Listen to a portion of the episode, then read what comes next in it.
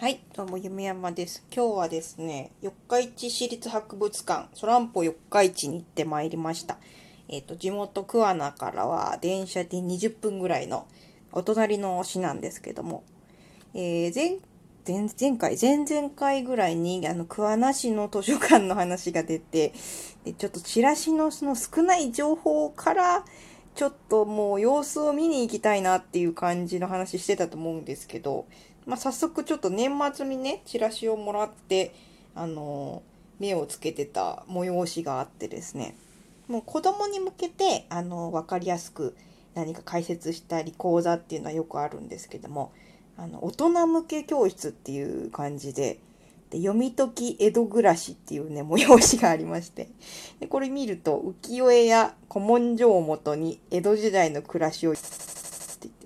で、第1回が1月5日、第2回2月9日、第3回3月1日とかね、結構何ヶ月かにわたり毎月やるみたいで、これ面白そうだな。で、見たら、えー、1階の講座室で、無料で先着50人にはなるんですが、先着順で座って聞けるらしかったので、でこれをちょっと行ってみたいなって目つけてまして。たまたまこのラジオ始める前からもう行こうと思ってたんですけど、ね、せっかくラジオもあるので話をしたいかなと思います。まあ、これは10時から11時半で90分の講座なんですけど、まあ、すごい知識量でしたね。ちょっとこれ、チラシの方だと、講師があの、当館副館長って書いてあるんで、副館長さんなのかなと思ってたんですけど、今日もらった資料の方には、学芸員さんっていう風で書いてありますね。で学芸員さんってあの、博物館の、何て言うんですか、あの、図書館で言うと司書さんみたいな、その、専門職の人ですね。で博物館のことに詳しくて、国家資格でこう、なるはずなんですけど、なんでそのなんかねあのただの従業員とか あのバイトの人とかじゃないわけですよもちろん。で博物館にもう資格勉強をして大学とかで学ばれてかなり専門知識のある方が講師としてされてるのでまあねすごかったです。で行ったらあのアンケートと一緒にあのねあのプリントアウトされた資料をね渡していただいてでこれもこう何だろう何ページこれ？6ページぐらいのやつと、あの、絵のついた4ページぐらいのやつと、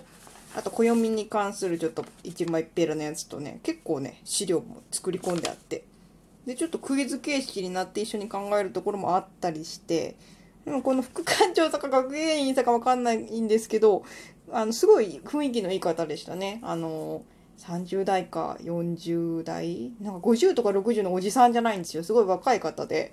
で、あの、爽やかな感じでね。あの、明るい感じで。で、あの、丁寧な敬語はもちろん使われるんですが、時々で、やばいっすよねとか言って、ちょっとね、あの、若い人が来ても全然 OK なノリでしたね。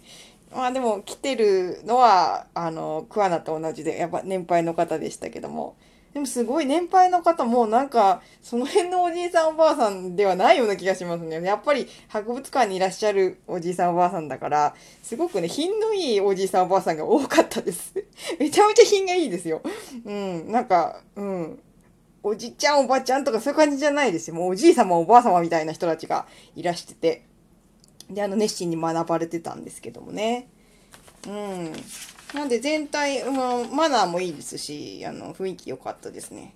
で結構ガラガラを予想していったら、うん、四日市すごいんですね。ちょっと桑名のイベントガラガラだったんで舐めてたんですけど、うん、時間ギリギリに行ったらもうギリギリ一番後ろに、もうね、3人ずつ座る席で並んでたんですけど、なんか2人かけてらっしゃるところに、こちらの席いいですかって聞いて、一つ空いてるとこ座らせてもらうような感じでしたね。なんで、あの、あんまりツイッターとかで拡散してもらうと、うん、なんか、それで入れない人とか出てくると困るんで、ちょっとね、あんまり宣伝しすぎるのもちょっと怖いんですけど、まあ、あの良かったですってことで、もう良かったにつきますね。ちょっとこの内容については、90分たっぷり話を伺うやつを、もうこの12分の尺、もうね、4分経ってる、もう12分の尺ではもう無理なので、でも本当にあの、同じ講座はされないかもしれないんですけど、もうね、あの、図書館のか、図書館じゃない、博物館の方にあの聞いていただくとかもうリクエストでちょっと暦の講座面白かったらしいからもう一回やってほしいとかねそういう感じでもう実際にこれは聞いてほしいです。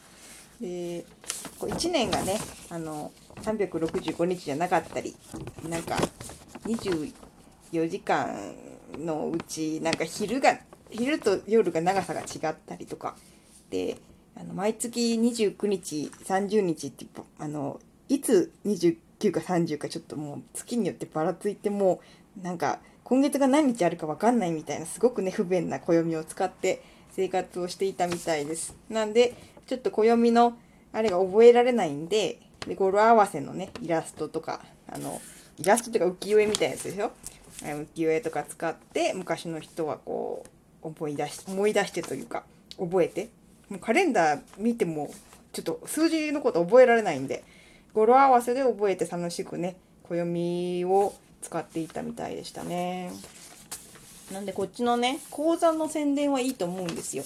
でせっかくなんであの展示の方うん、4階の特別展示の方もこのお正月から新しくなってまして1月2日から3月1日の日曜日まで、えーと、昭和の暮らし昭和の面影っていう展示やってます。でこれチラシを見ると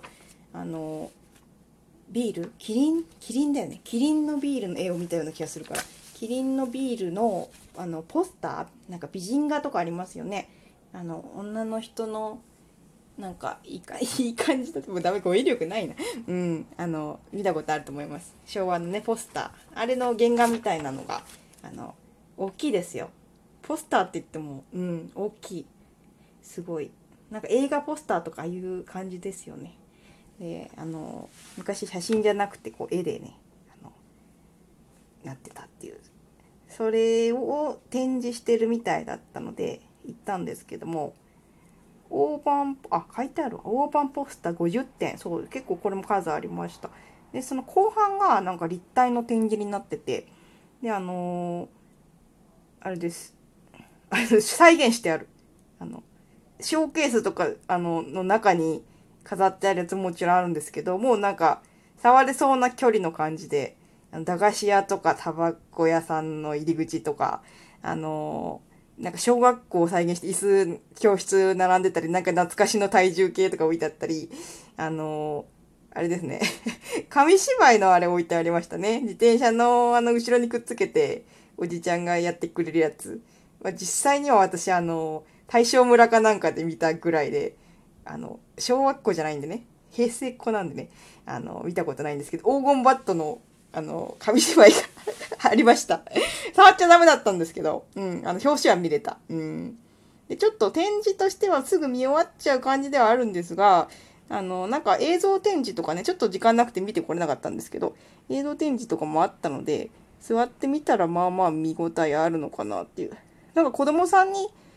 あの、私ね、あの、絵だけの展示だと勘違いしてて、子供連れて行かなかったんですけど、ゲームしたんですけど、兄弟と。で、あの、あれですねあの子供連れてってその昭和のなんか電話とかそういうのも触れるところがあったんであの行ってもよかったかなっていう気がします。これね3月までやってるみたいなので是非四日市お近くの方は行ってみてください。ね。あの全体的に良かったんですけどあの個人的に帰りすごいもう懺悔ですね。懺悔がありますね。あの電車に帰りの電車ですよ。あの、桑名から、桑名じゃない。四日市から桑名に行く電車、階段登ったら、ちょうど電車行ったところあったんです。であ、あの、乗り過ごしたなって。で、四日市で乗り過ごすと、ちょっと間空くんですよね。で、ちょっと待ってたら、先に準急来たんですよ。で準急が切って止まって、で、暖房ついてて、開けっぱなしで座れるんだけど、なかなか出発しないやつありますよね。これ分かる人何人ぐらいいるんだろう。で、うん、なかなか出発しないんですよ。で、こう先と反対側の線路に特急来て、で、特急はちょっと別料金だからまあ乗れないし、で、特急が通り過ぎると次急行が来て、で、先に反対側に来てた準急より先に急行が出ていくっていうのがなんか昔からそうなんですけど、すっごい四日市久しぶりだったんですよ。で、その休校がさ後から来て先に行くっていうのを忘れてて、忘れてたんです。で、あの、準急に乗って、座ってたら、あの、外人さん話しかけてきて、で、あの、で、あの、これはどこどこ行きますかって言うんですけど、ちょっと聞き取れなくて。で、うんって言って、うん、何回聞いても聞き取れないんで、手元のあのスマホ見せていただいたら、あの、近鉄四日市、あ、近鉄名古屋って書いてあったんです。名古屋に、この電車は止まりますかってことを言ったので、あ、オッケーオッケー、名古屋オッケーとか言ったら分かってくれて、うんって笑顔になったんで、よかったんですけど、で、その後座ってたら、急行が来るのが見えて、あっと思ったんですけど、もうね、あの、説明する自信もないし、なんか私が言ったことで伝わらないのに私が降りてったらすごい不安ですよね。で、こので準急の電車は間違いなく名古屋には行くんですよ。遅いだけで。だからもうどうしようと思ったんですけど、もうその判断してる時間がもう10秒ぐらいしかなくて。で、も泣く泣く何も言えずに無言で降りるという。ごめんね、外人さん。置いてきちゃった。なんかもっとあっちの電車の方が早いんですって言いたかったんだけど、ダメだった。うん。あ、もうこのラジオトークの時間もね、もう時間がない。今日は時間がない。も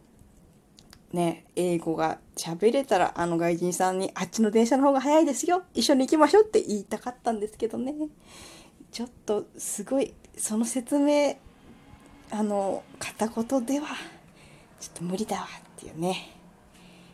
うん。ね、この懺悔をしたところでも今日は終わろうと思います。どうもありがとうございました。